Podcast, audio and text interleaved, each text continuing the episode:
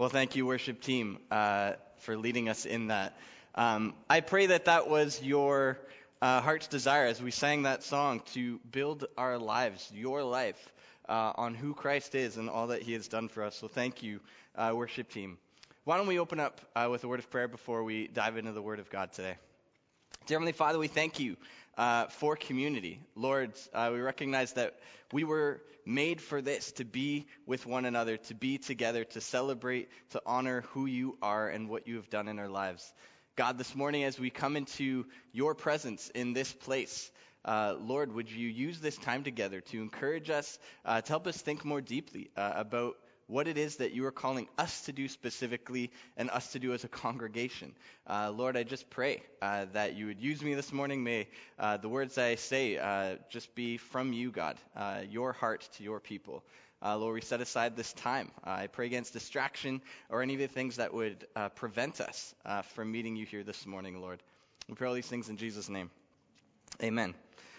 So, some of you may have seen on the screen this morning, we are still continuing our series in Philippians chapter 3. Uh, you may have seen that little. Uh, that little sermon title, "A New Citizenship," and so we're going to be unpacking that a little bit. So if you want to, if you want to pull that uh, in your Bible or your app, you can just turn to Philippians chapter 3 and we'll, we'll be there this morning. But before we get to that, I was thinking uh, about this idea of citizenship. And I don't know if you thought about this because I was born here, so I didn't have to go through the process. But if you've immigrated here, uh, give yourself a pat on the back because I went through just the how to go from start to finish and it is it is awful.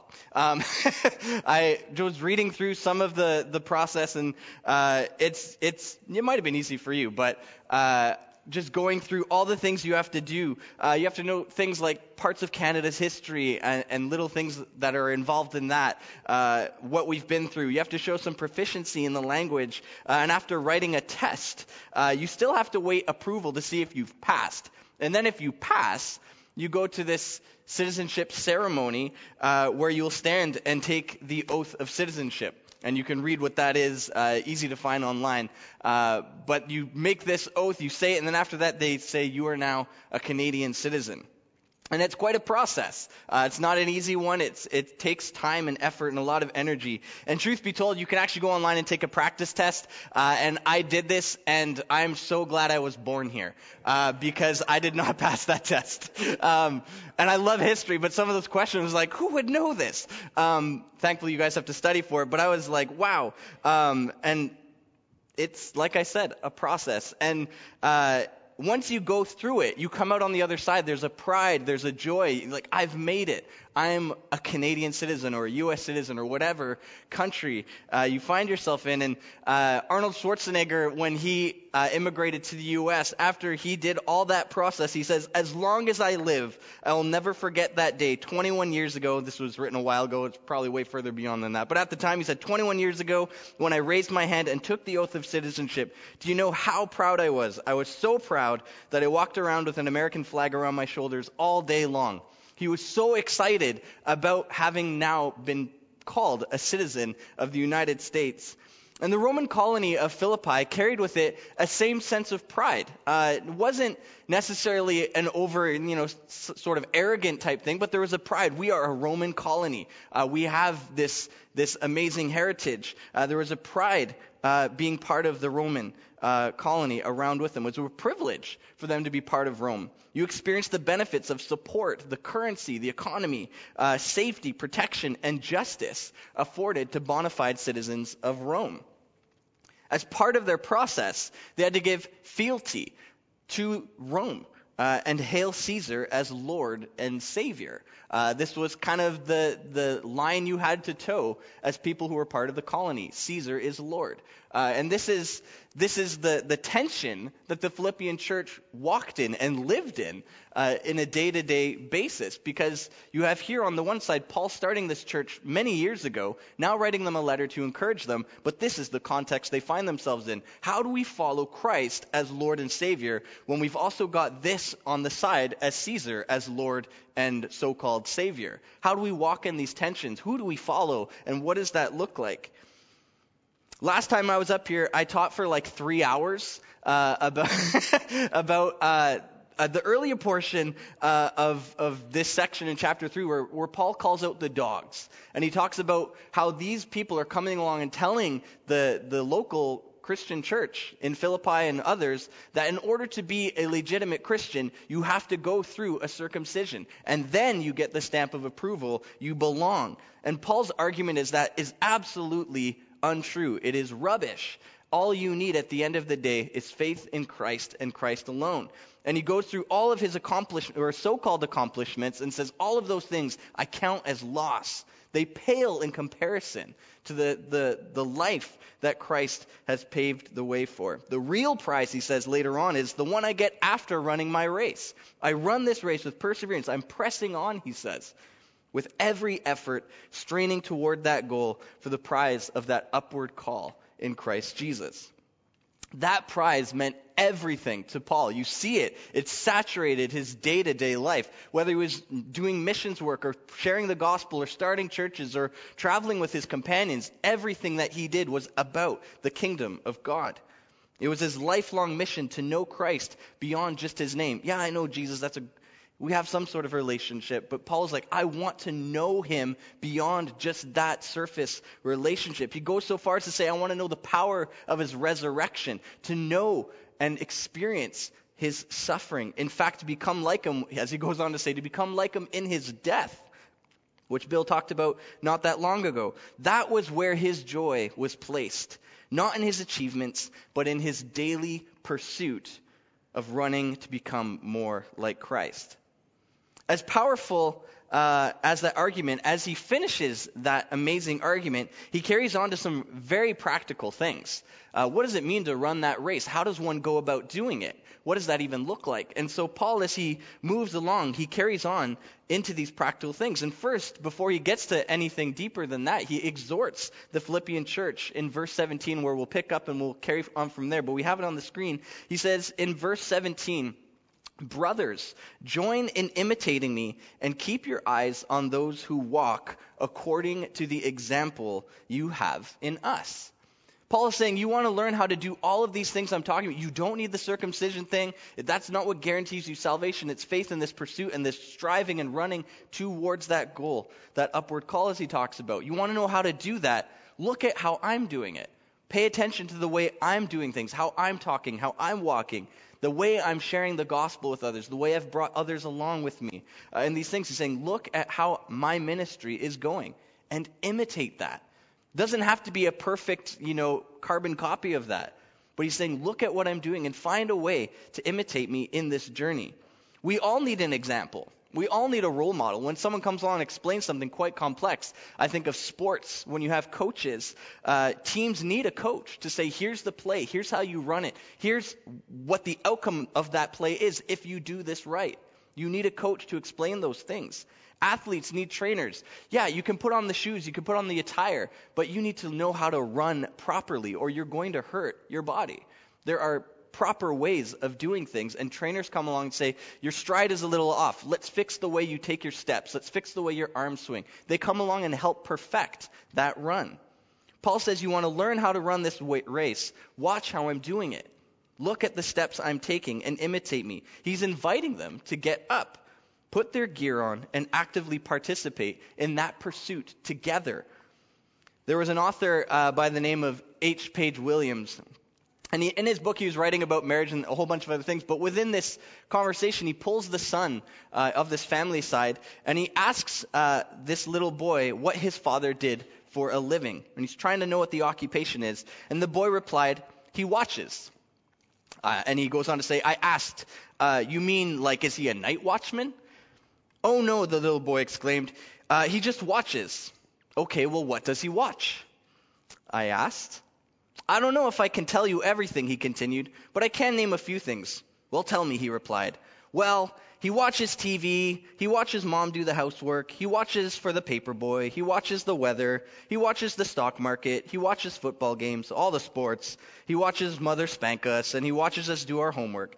He watches us leave to go to church and parent teacher meetings and shopping. He watches my brother mow the lawn and he watches me rake. He watches my sister clean up the dirty dishes and he watches me wash the dog. He watches mom write letters and he watches me play with the dog. He watches mom pay the bills. He watches me a lot. But mainly he just watches, said the little fellow with a note of sadness. There's no participation.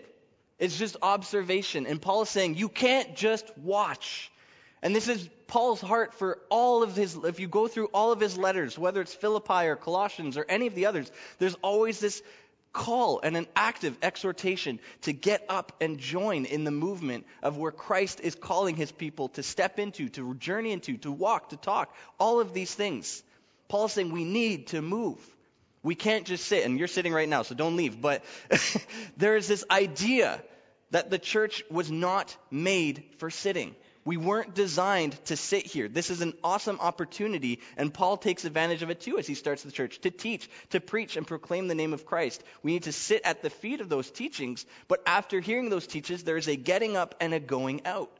And Paul is saying this is what we all participate. Paul is not looking for his beloved Philippian church that he poured his heart and soul into all those years ago to start, just for them to stand on the sidelines and cheer on his race. Yay, Paul, you're doing a great job. We support you. Here's some money. We're praying for you. Paul's like, join me. Get on the track. Follow me in this race. Get out here and run. Don't just stand there watching. There are many people in this world uh, who are wearing the gear. Uh, they go out and they buy the proper shoes. They buy the attire, the shirts, the shorts, everything to look the part. They put it all on and they go and sit on the couch. Couch potato athletes is what we call them. There's an attempt. I'm going to put in, if I just have the right shoes, the right gear, maybe that'll motivate me to hit the gym or, or go out for a run. If I just have the right attire, I'll do these things. They get all of those things, but it's only an imitation unless you put it to use. You look like a runner. Do you run? No, I just look the part.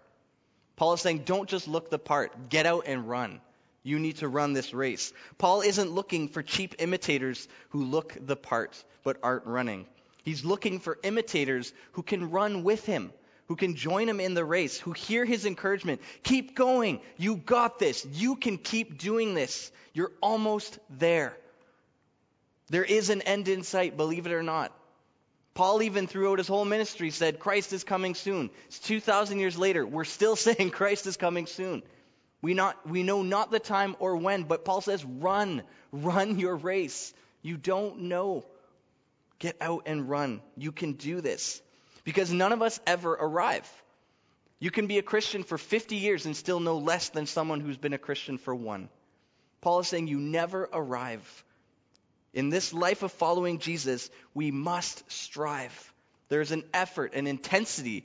It takes work and energy, yes but the end result is an amazing prize. It is worth all the effort. We run, but with the proper clothing, the proper attire. Paul tells the Roman church uh, in chapter 13, verse 14, he tells them that same thing that we are to put on the Lord Jesus Christ. It's not a fancy shirt, it's not the brand that you're wearing, it's not the type of shoes you've got.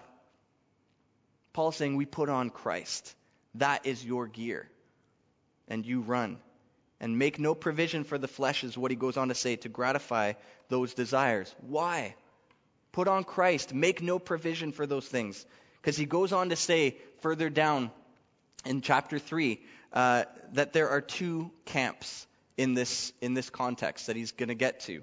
In verse 18, he says this For many of whom I have often told you, and now tell you, even with tears, they walk as enemies of the cross of Christ.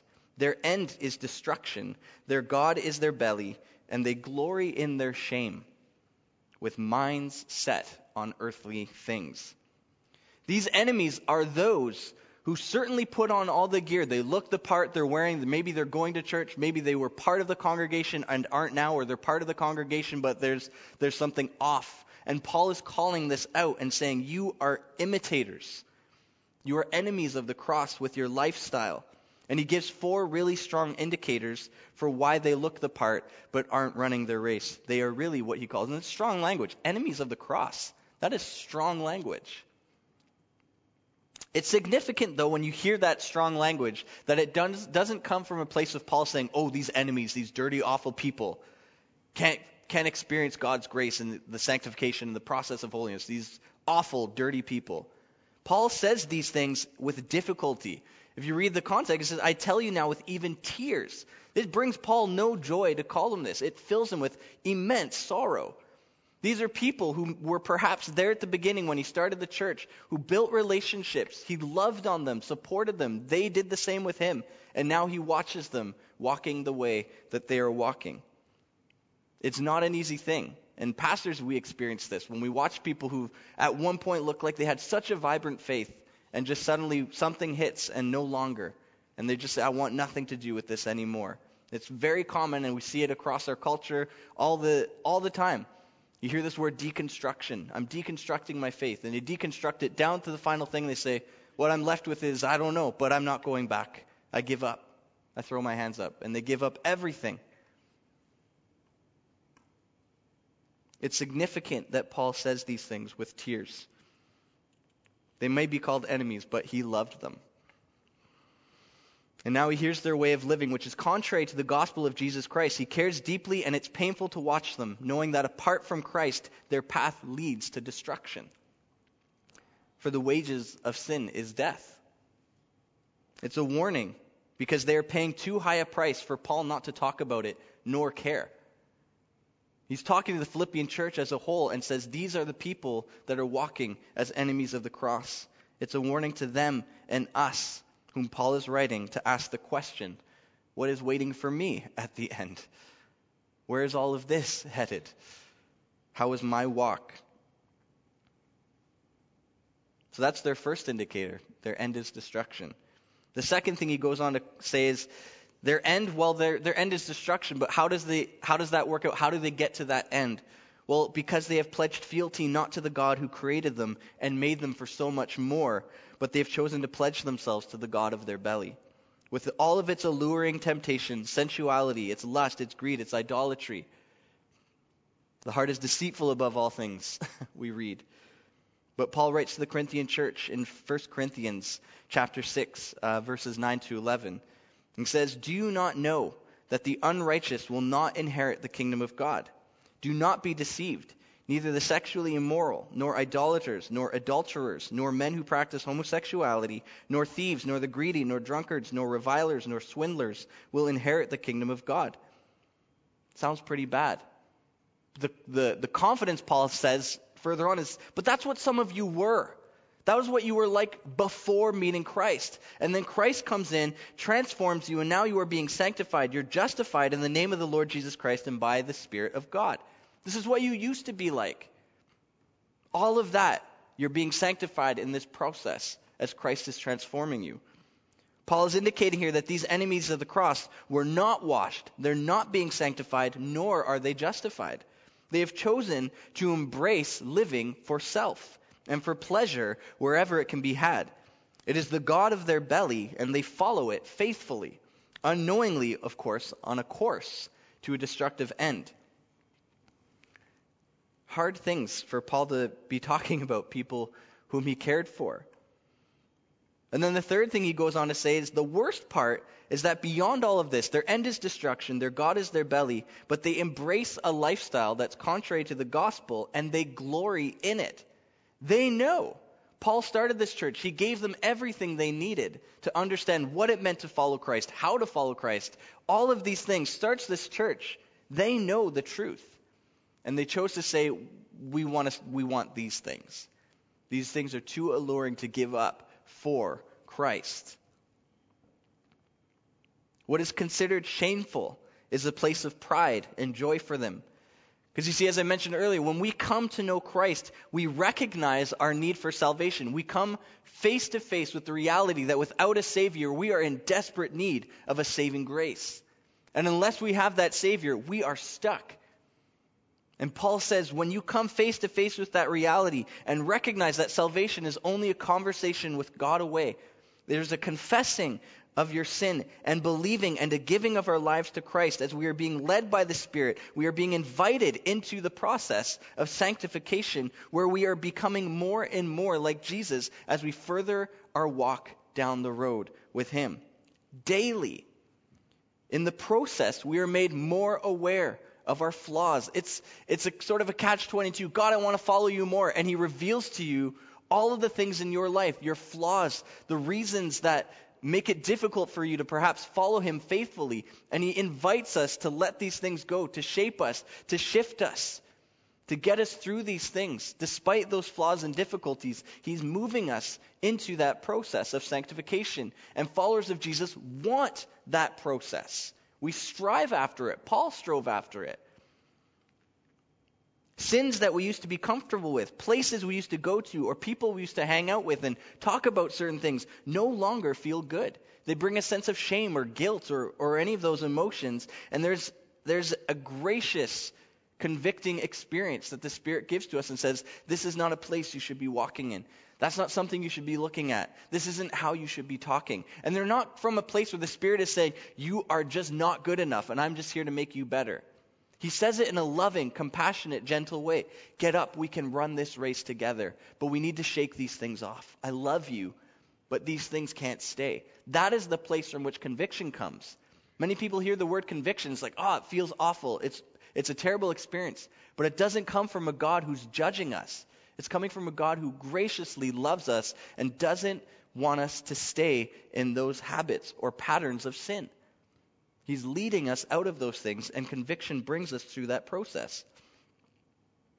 All of those things that we counted as gain, maybe like Paul, the success, the things we had, money, status, whatever those things are, Christians who come to know Christ say that, that is not worth anything. We experience that these gentle nudges are a reminder to get, again, to get back on track. It is grace upon grace upon grace in the confessing and restoration. But those whom Paul sheds tears for, he is shedding tears for them who may have at one point made some profession of faith, had a lifestyle that looked like it was walking in that way, Maybe they were, if they hadn't even professed, maybe they were at least part of the congregation. They seemed like maybe they were, they were on the cusp of coming to follow Christ.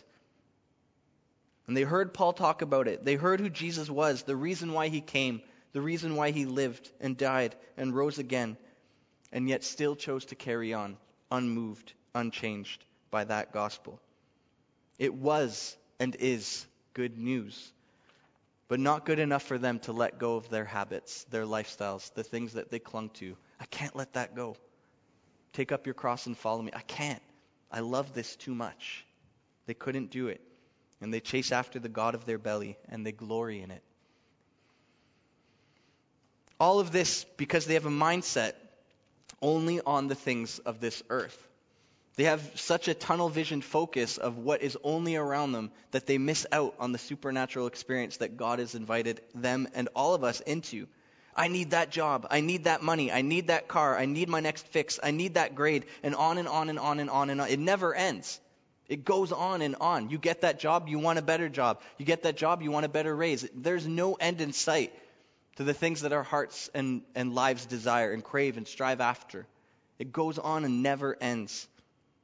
I need, I need, I need. And it becomes the driving force of their lives when at the end of it all, what we all really need, everyone, is the life changing, transformative power of Jesus Christ, who himself taught to not chase after the things of this earth, where moth and rust destroy, where everything fades. There is nothing in this world built to last. We weren't made to serve and strive after all of these things they won't bring hope. They don't bring lasting joy or satisfaction. We weren't made for this. We were created to know our Creator, to experience His grace, His truth, and love, to find our deepest joy in who He is, not in what we've accomplished or what we have, but in who He is.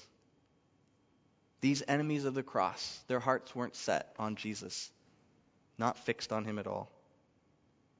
Their hearts were set on the things of this earth, and it's a costly pursuit. Paul says it leads to destruction. What feels like a blessing in the moment of pleasure and simple satisfaction is a cursed eternity for these people. The enemy is a cunning tempter, and many have fallen prey to his alluring offers. Make no mistake, he's not after you to make you feel good. The enemy doesn't come along and say, I have all these things that are just going to make you happy and feel good. These are an illusion to the underlying reasons he has for bringing those to your attention. Thomas Watson writes this The devil is angling for the precious soul. To undo souls is his pride. He glories in the damnation of souls. It is next to victory to die revenged. If Samson must die, it is some comfort that he shall make more die with him. If Satan, that lion, must be kept in his hellish den, it is all the heaven he expects to reach forth his paw and pull others into the den with him. These are the enemies of the cross, snatched, taken away, because they were tempted and allured by all the things this world had to offer and bought it, and it cost them a high price. Their end is destruction, Paul says. And it is so too with many of us today as it was back then. What are we striving after? Where is our mindset? Are we striving after earthly things or the things of heaven? For the Philippian church and for us, it's a sobering reminder to ask ourselves where do my allegiances lie? I talked about this earlier. When you're taking you pledge an oath of allegiance to the country. There's expectations of you as citizens of that country. These are the things you're expected to do, you ought to do. And you take an oath for it. For them in Philippi, it was to pledge allegiance to the counterfeit Savior Caesar. For others, it was just simply to self. I'm my own God. I make my own destiny. I do me, you do you. It doesn't matter as long as I get what I want and I'm happy. But where are our hearts? Where your treasure is, there your heart will be also. However, all that sobering reminder, very hard to hear for the Philippian church, I'm sure. I couldn't imagine if I heard that and I was like, yeah, I had that friend and that's where he's at right now. And Paul's telling me that my friend is now an enemy of the cross. That's a hard thing to hear as a member of that congregation. But Paul goes on to say, for those who have professed faith and are pursuing a life of following Jesus, he goes on further to give them and us an extraordinarily encouraging reminder. He goes on to write in verse 20 and 21 But you, our citizenship, us, them, our citizenship is in heaven. And from it we await a Savior, the Lord Jesus Christ, who will transform our lowly bodies to be like his glorious body by the power that enables him even to subject all things to himself. This is an amazing truth that we have as followers of Jesus. What of this citizenship? Remember, Paul is talking to a Roman colony. They took pride in their citizenship as Roman citizens. They prided themselves on their status, the privilege, and they looked to Rome to take care of them, to provide for them, to protect them, and more. Hail, Lord Caesar. There are two things that Paul exhorts them to remember in this passage. Their citizenship is not tied to an earthly postal code or an address. It's tied to the fact that Jesus Christ rose from the dead, conquered what no one else could conquer. Even Caesar, in all of his, his capacity to take over much of the world at that time, planting colonies here, taking over here, going out and on, he still could not conquer the one thing that every human being has to overcome sin and death. Caesar, with all he had, could not overcome those things. Christ comes along, rises from the dead, and conquers what no one else was able to conquer.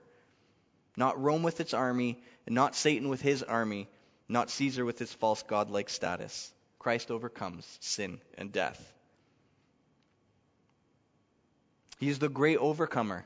That is the first truth that Paul is reminding them. Christ is our conquering Savior. Yeah, Caesar probably did some great things, a lot of bad things too. But he pales, not even comes close. It's not even, not even close compared to who Christ is and what Christ accomplished.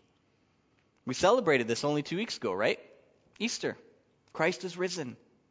And we come together and we celebrate that amazing moment where we all reflect on Christ's rising, coming out of the tomb, and celebrating the life that he now invites us into because of the resurrection all who by faith, because of this resurrection, come to believe in and follow Jesus. And they are granted instant status as citizens of the kingdom of God. A much less grueling process than becoming a Canadian citizen. There's no test, there's no proficiency, there's no process. Just a humble recognition of our need for that gift of grace. That at our worst, in his great love for us, he pays the highest price and redeems us from sin and death. And we confess with our mouths, as Romans 10, as Romans 10 talks about, when you confess with your mouth and believe in your hearts that Jesus Christ is Lord and that he was risen from the dead, you will be saved. That's all it takes to be a citizen of heaven. We are new citizens of heaven because of that resurrection. So we first have a conquering Savior who paves this way for us new status, new life, new postal code. It's amazing, that privilege. But secondly, what he offers goes beyond what anything here on earth can provide. Where is the great Rome of old? It still stands, but it's not the same.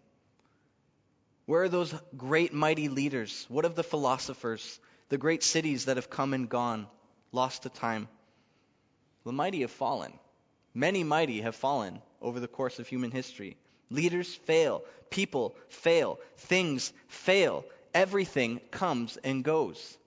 Everything, but not Christ, nor his kingdom. And as citizens of that kingdom, we too shall last. We don't last here. Earth fades, things fade. Even our lives, at the end of it all, fade. But it's why Paul can write with such excitement and enthusiasm that these lowly earthly bodies will be transformed to be like Christ's. Even as we fade, we are made new. Things of this earth fade, moth, rust, all that stuff fall apart, but not us. Followers of Jesus, it is a glorious and eternal promise that we are given, and it is an amazing privilege being a citizen of the kingdom of heaven. The tricky thing we are called to navigate in these days is the reality that we are called to navigate this seemingly far off transformative experience. But it is not something we sit back and wait for until Christ returns. Christ is coming soon, so I'll just sit and wait. No. The hour is near. Jesus writes about this. the thief comes quickly, and so it will be with Christ. He will come quickly in the flash, in the twinkling of an eye. All of these things, at any moment he can come back. What are we doing with our lives? We are called to be running, persevering, and part of that running is that for Paul. We too are inviting others to join us in that race.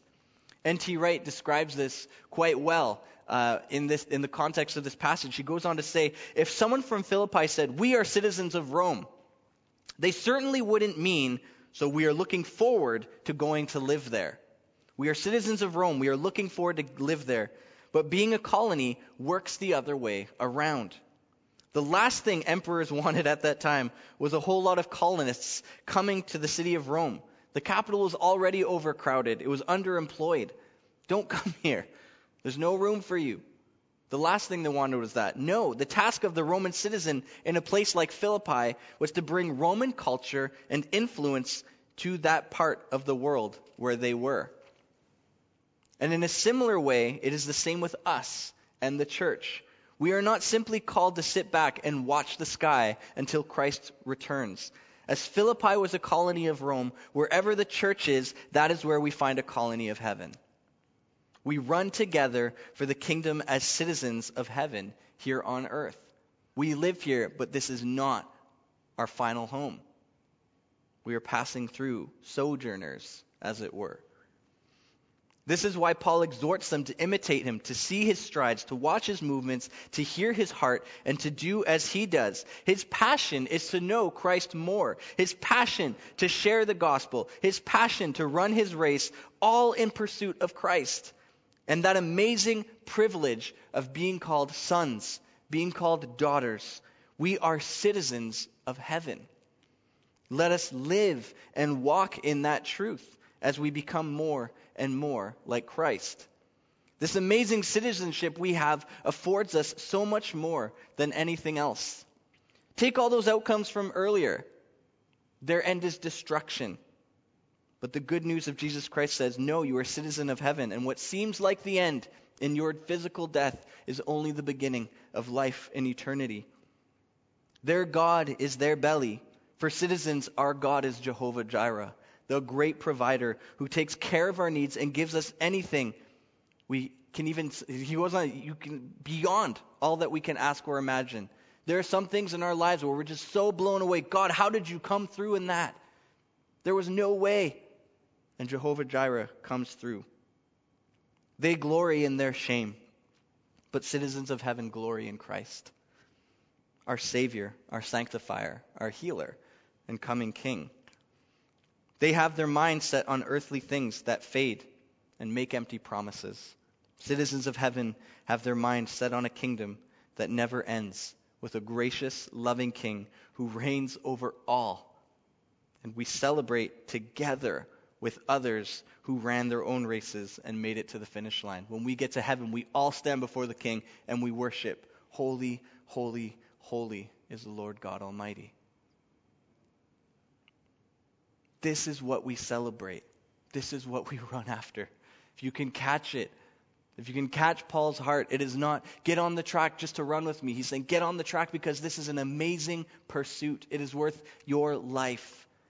It is worth every moment to strive after who Jesus is. This is why, in a few short moments, we come to this table as we transition to communion. At this time, may you reflect, may you think about the reality and rejoice in the truth that you are called children of God. He who bought you with a price redeemed you and is setting you apart for good, for his good, for his will, his pleasure, which ultimately brings us good and pleasure. Citizens of the kingdom, let us come to the table.